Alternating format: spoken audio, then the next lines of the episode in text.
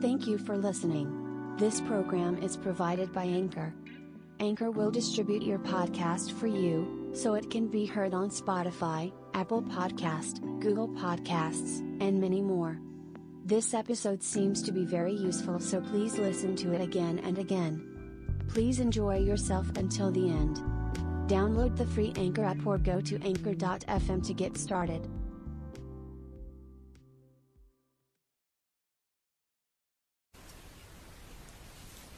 質問1幸せなお金持ちになるために口にするといい言葉口癖を教えてください。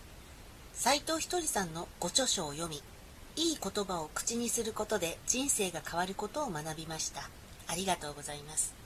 私はお金持ちになりたいと思っています。それも不幸なお金持ちや普通のお金持ちではなくて幸せなお金持ちになりたいというのが欲張りな私の希望です。お金と人に愛される。幸せなお金持ちになるために口にするといい言葉をもし一つだけ選ぶとしたらどんな言葉でしょうか？斉藤ひとり先生のお考えをお教えいただけましたら幸いです。はいわかりました。あのね、えー幸せなお金持ちになりたかったらね私は幸せなお金持ちですってこれを顔洗う時でも歯磨く時でもおトイレ行く時でも場所決めといて1日100回ずつ言ってください。で私は幸せなお金持ちですっつってないものに目を向けるんじゃなくてあるものには感謝しながら生きるようにしてください。そうすると豊かな波動になるからね。わかるかい？これからなるんじゃなくてもうすでに自分はなってる状態でそれを話してあるものに感謝してテレビがある冷蔵庫があるあるものに感謝して生きる。これが基本ですよ。以上です。質問2お守りの言霊は金運を高めるのにも効果がありますか？斉藤ひとり先生の神様に上手に助けてもらう方法を読ませていただき感動しました。早速お守りの言霊。雨の皆か主様お助けいただきましてありがとうございます。を一日に何度も唱えています。気分が明るくなって大きな存在に守られている感じがしていろいろなことがうまくいくような気がしています。感謝申し上げます。そこで質問なのですがこの言霊は金運や仕事運を高めるのにも効果があるのでしょうか？そのためにはどんな時にどんな気持ちで唱えればいいのでしょうか？教えていただけましたら幸いです。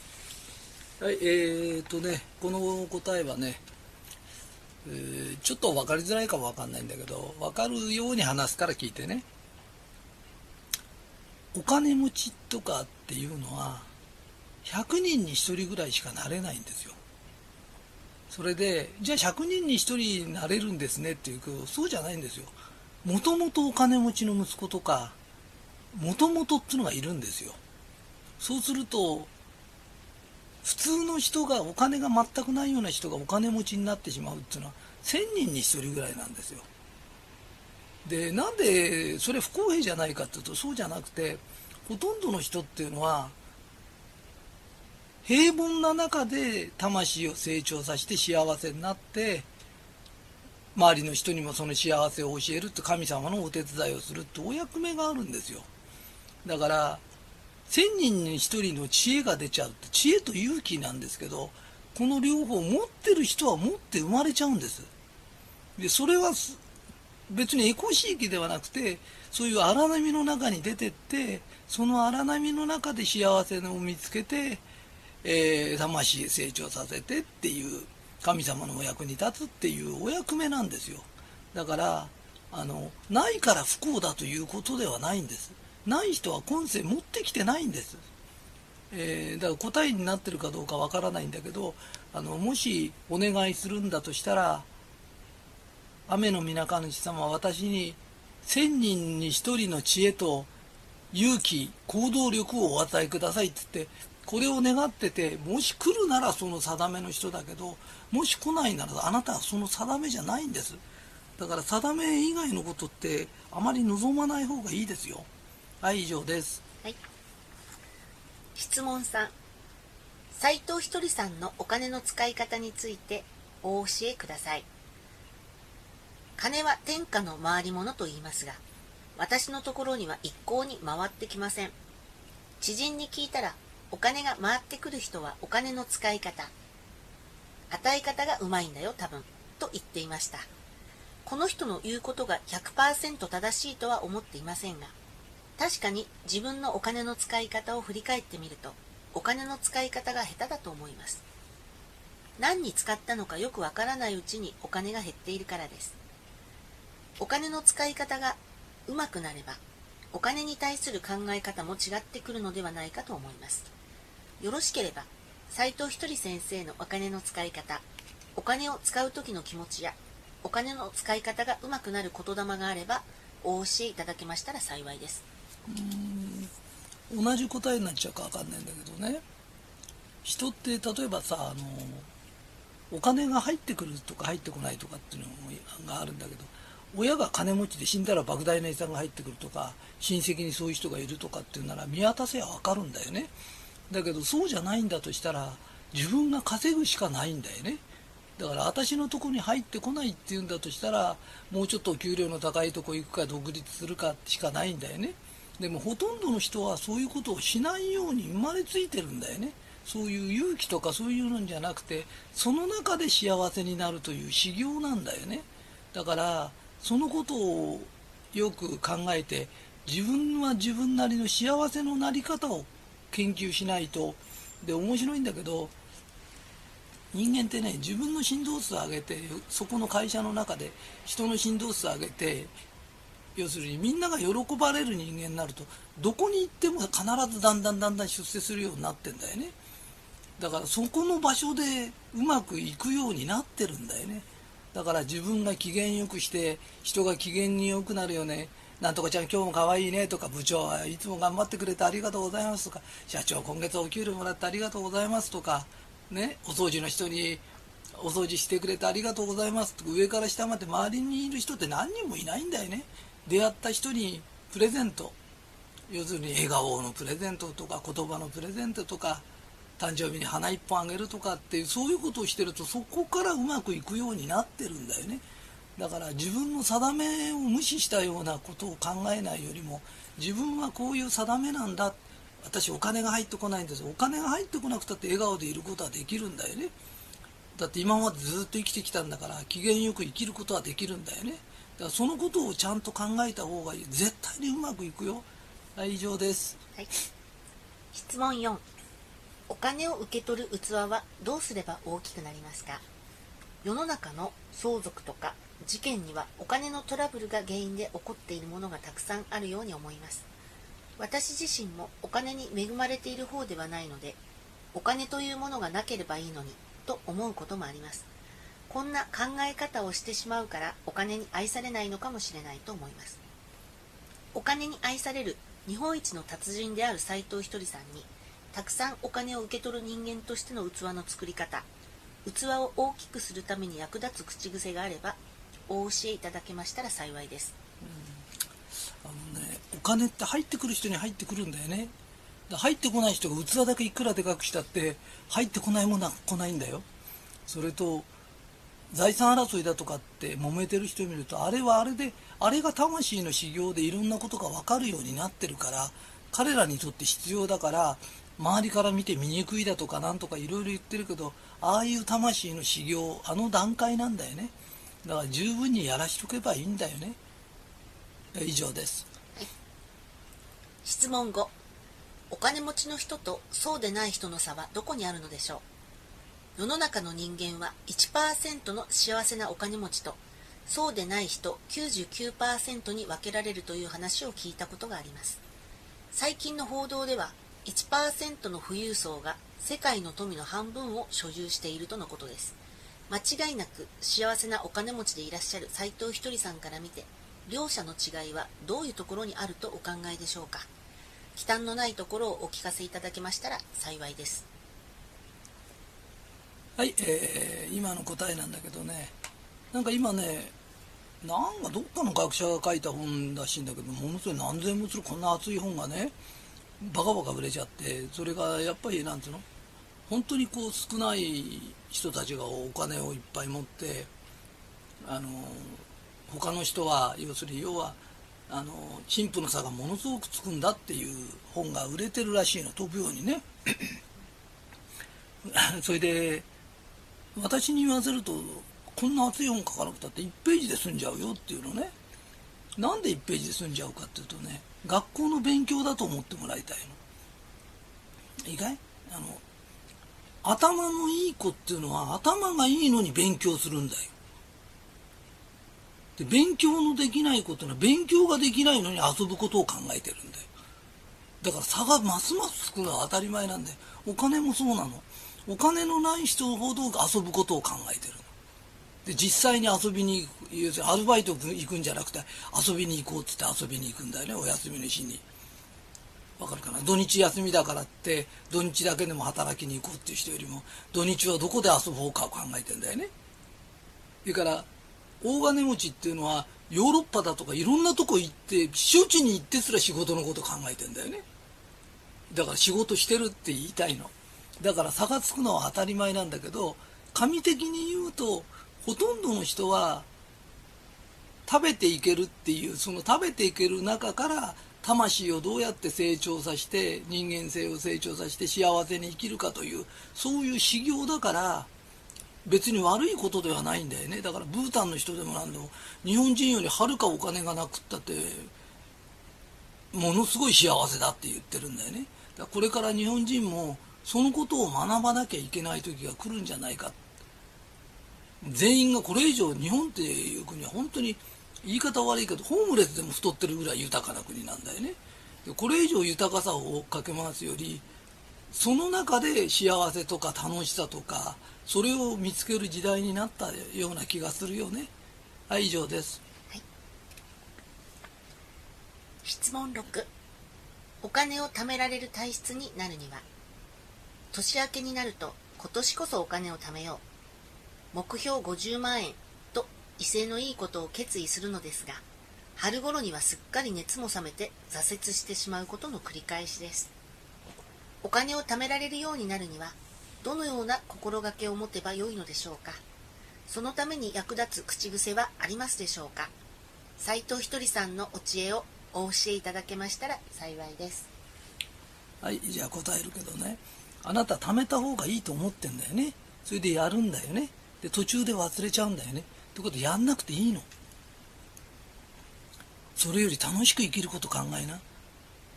でね無理してそこで貯めて苦しくなるよりあのー、それねいいこと知ってて実行しても途中でできない人っていうのはやらなくていいの。でやらなくても困らないから大丈夫だから。それより元気で明るくね働きに行ってな。で体健康にしてた方がいいよ。はい以上です、はい、質問7どうすれば先延ばし体質を治せるでしょうか？私がお金に愛されない原因は先延ばし体質にあると思っています。お金に困っていない周りの友達は皆すぐに取り掛かるタイプだからです。斉藤ひとりさんのいいことを聞いたらすぐ実行が大切だという教えはまさしくその通りだと思います。またやりたいことは今やらないといつまでたってもできないという教えも心に響きます。どうすればすぐやる体質に変われますでしょうか？そのために役立つ言葉を教えていただけましたら幸いです。あのねいいこと聞いたらすぐ実行とかいいこと俺から聞いてるんだよ。であなたも共鳴してんだよ。でやろうと思ってもできないんだからあなたやらなくていいの。でやってもうまくいかないから。でそれよりあのその中で幸せになること考えな。で人間っていうのはいいこと聞いたら全員できるわけじゃないの。必要な人だけができるの。必要ない人はあんたの人生にとって必要ないの。だから気落ちしないで明るく生きな。はい以上です、はい、質問8お金に愛される働き方をお教えください。斉藤ひとりさんの教えの通りお金を稼ぐには楽しく働くことが大事だと思います。ただ楽しく働いていてお金に恵まれる人とそうでない人がいるように感じています。私自身は今のところ残念ながら後者です。でもいつかお金に恵まれる時が来ると信じてワクワク働いています。お金に愛される人は仕事が大好きで楽しんでいる人だと思うからです。けれど私は仕事は楽しいのですが仕事の日よりも休日の方が大好きなのでまだまだだなぁと思っています。こんな私が仕事より休日から休日より仕事に変わるにはどういう気持ちで仕事と向き合えばよいのでしょうか。また仕事をもっと好きになってワクワク働くために何かいい口癖はありますでしょうか。お知恵をいただければ幸いです。えっ、ー、とねこれねあのみんなよく聞いてねあのねサラリーマンの成功法則と事業家の成功法則って違うんだよ。例えば私たちは事業家だから事業家っていうのはワクワクしながらどんどんどんどん働くとお金が入ってくるんだよ。も儲けが違うんだよ。で儲かると疲れってなくなっちゃうんだよ。だからじゃんじゃんバリバリ働いた方がいいし暇だとねくたぶれちゃうんだよ。何が体に悪いったってね商人にとって、お店がガラーンとしてるとか暇だとかっていうのは辛いんだよ。だからいくら忙しくたって次の日になればまた元気になっちゃうんだよね。ところがサラリーマンの人ってじゃんじゃんバリバリやってもお給料同じなんだよね。この前こういうことがあったのね。あの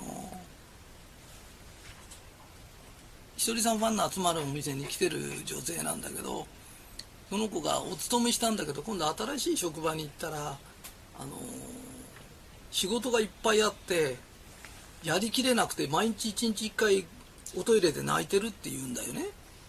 それでねあなた入ったばっかしの人にそんな過酷な仕事をさせるとこってないよ。で何回も上役に聞いたら別に期限がないからいいんだいいんだって言ってるから要はこんだけ仕事があるよってやれるだけやんなさいって言ってんだよね。そうサボれっつってんじゃないんだよ。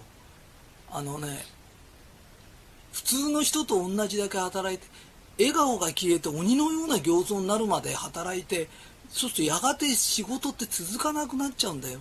そうやめていかなきゃならないと。もう片っぽもまた雇ってる側も募集して大変なんだよ。だから普通でいいから笑顔で働いてこの職場すごくいい職場ですっていう。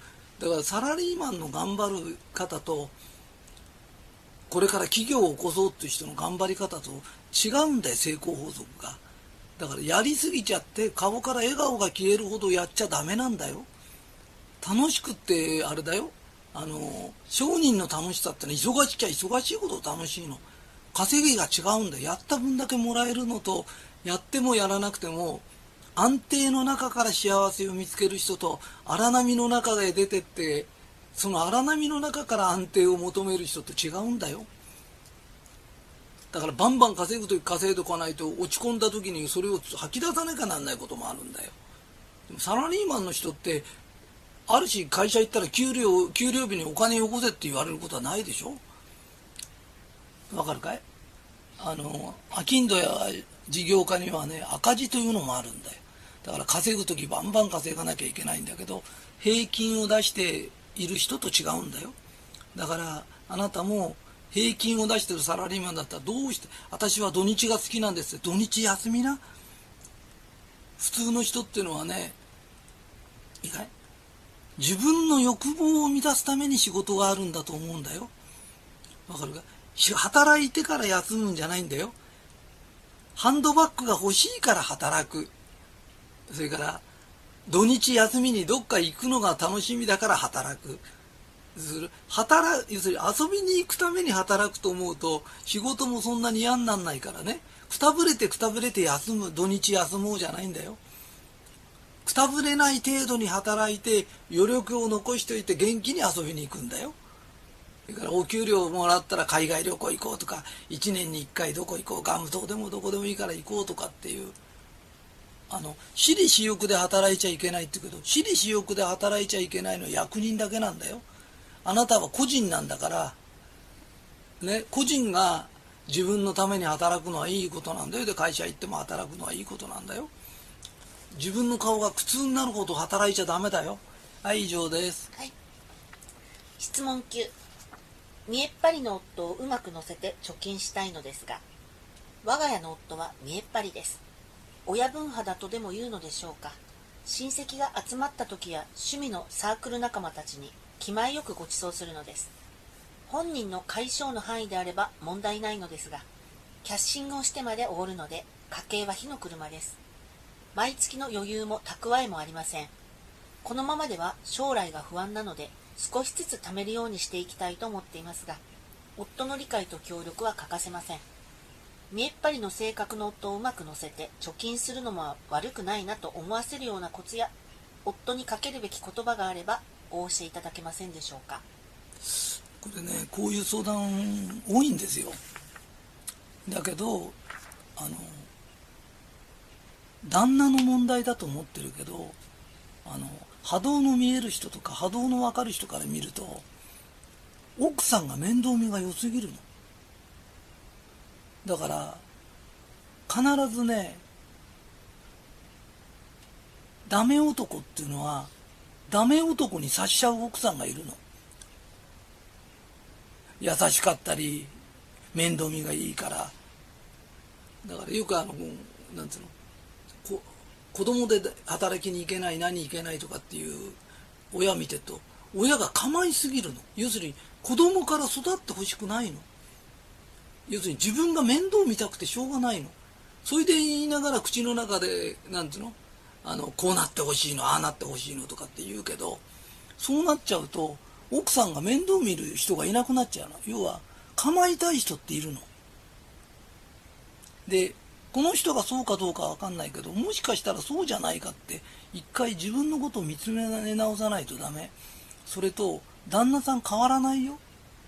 あの変わる方法は別れちゃうかそれと別れりゃ変わってもらう必要ないしもう一個はどうせ変わんないんだから私が働いて私が稼ぐんだ。でも多分あなたが稼いでもきっとまた旦那に貢ぐよ。それで何ですかっていうときっとその割れ蓋にとじ鍋だっけなんだかよくそういう言葉あったじゃない。要は似た者夫婦でいい夫婦なの。で楽しく仲良くやればいい。飢え死にするようなことはないから。安心だから大丈夫だよ。はい以上です。質問10夫が内緒で借金していたことがショックです。夫は結婚前から賭け事が大好きなたちです。ギャンブルは小遣いの範囲で行うという約束をして結婚したぐらいです。そんな夫が私に内緒で消費者金融から100万円近くも借金しギャンブルに充てていたことが分かり大喧嘩しました。このままだと夫の性格からしてそのうち同じことを繰り返すでしょう。私としてはギャンブルを一切やってはいけないと責めているのではなく借金をしてまでやるのはダメということを分かってほしいのです。夫に借金をやめさせるいい言葉があればご教示いただけましたら幸いです。えー、こういうことだよね。あの結婚前から博打好きだったんだよね。で気が付いたら100万円の借金があったんだよね。あの結婚前から浮気者だったとするよね。そしてその人がその旦那が浮気したらもっと早く発見できたよね。いや浮気すんじゃないかって目で見てたら発見できたよねって言いたいの。で博打好きが博打やるのって当たり前なんだよね。で気が付いたら100万円あったっていうのはあまりにもな博打をしたことがない人が気が付いたら100万円の博打をやっててってなら奥さんもわかるけどいやその分かんなかったことが分かるって言うんだよね。だけど前から好きだった人間がやるに決まってるんだよね。でどうしたら治りますかとか治る言霊がありますかとかっていうよりあの一番治るのは治んなくていいから離婚届を押して頼むからこれに反抗してって。あんた治んなくていいから。で治るのは来世か再来世でいいから。ね付き合ってられないから。ねあのともかく反抗してあの言霊より反抗もらいな。はい以上だよ。質問11株を買うことについてどのように思われますか？サラリーマンの夫が今株を買おうとしています。アベノミクスで株価が上がっている今がチャンスだとか株だけではなくオリンピックがあるから土地を買うのもいいんじゃないかとか毎日のために金も買っておこうとかいろいろ本を読んでは考えているようです。それってどうなのかなと私は思うのですがお金にも働いてもらってお金持ちになろうよと夫は言っています。こんな夫と私に事業家である斉藤ひとり先生からご意見をいただけませんでしょうか。スズメの涙ほどの資金なのですが今現金で持っておいた方がいいのか預金がいいのか投資をした方がいいのかももしアドバイスがあればお教えください。えーとね簡単に言うと貯金しとくと金利がつかないの。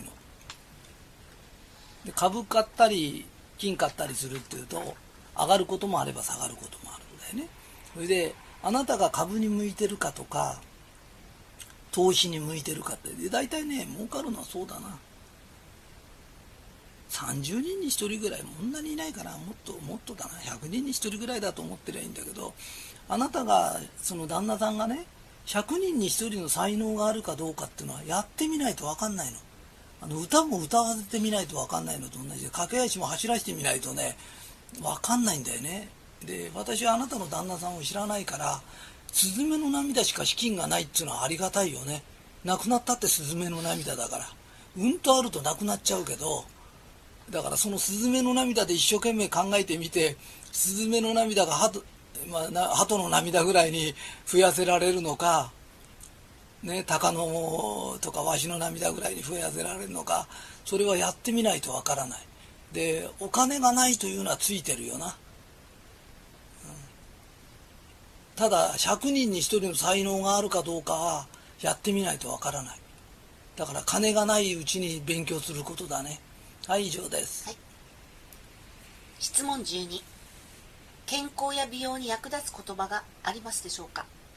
年齢を重ねるとともに心と体の健康が最大の財産だと思うようになり健康や美容のためにサプリを取ったり気候をやったりするようになりました。もし健康や美容に役立つ言霊があればお教えいただけませんでしょうか？よろしくお願いいたします、えー、この言霊はね一番いいのはねもっと自分を愛します。もっと自分を許します。あ違います。間違えました。もっと自分を愛します。もっと自分を褒めます。それからもっと自分にご褒美をあげます。自分を自分を愛して自分を褒めて自分にご褒美をあげる。で具体的にどうすればいいんですか？って口で言っててください。1日100回ぐらい。それで十分です。そうするとどういう時にどういうことしたらいいかっていうのはスッとできるようになるからね。要はね自分をもっと愛さないから返してくれないんです体が。要するに自分をもっと愛して自分を褒めて自分にプレゼントあげようって気持ちになった時体ってね病気もそうだよ。病気が治んない人ってのはね自分を愛してないの。それから自分に対する褒め方が足んない。私体が悪いのよ悪いのよ悪いとこばっかり言ってんだよね。悪くても生きてるとかな。褒めてあげようって気になってないんだよな。それからプレゼント最近あげてるかいって。自分にプレゼントあげなかったら自分って自分に対してそっぽ向いちゃうんだよって。あの散歩する時も日課だからやるんだじゃないよ。体に対するプレゼントなの。わかる？美味しいもん食べようって言った時プレゼントなの。わかるかい？プレゼント足りてるかい？はい以上です、はい、質問13平和を祈るのに良い言葉がありますでしょうか？この美しい地球や平和な日本で生きていること生かしていただいていることに感謝しています。少しでも平和な世界になってほしい。子どもたち動物や植物にとっても住みよい地球になってほしいというのが心からの願いです。平和のために祈る良い言葉がございましたらお教えいただけましたら幸いです。はいこれはいい言葉があります、えー、平和だなまあ一日100回は言ってください。平和だな。そう平和だな。って気持ちからあなたから出る波動があるの。必ず言うのは世界はどうでこうでって不幸を探してくるんだよね。わかるかい？不幸なことを考えたら不幸な波動が出るんだよ。あなたから一人からだけでもね俺一人だけでもね平和だなって言ったってあなた平和なんだよね。いいかい不幸な人ごとを探し出してきて言ってたら永久に幸せになれないんだよ。世界中が平和になるとか世界あれになるのはあと10万年ぐらいかかるからね。わかるかい？あなたは幸せなんだからあなただけでもいいから幸せだなとか平和だなっていう言葉いっぱい出してね。で以上です、はい、質問は以上です。心より感謝申し上げます。はい、ありがとうございます。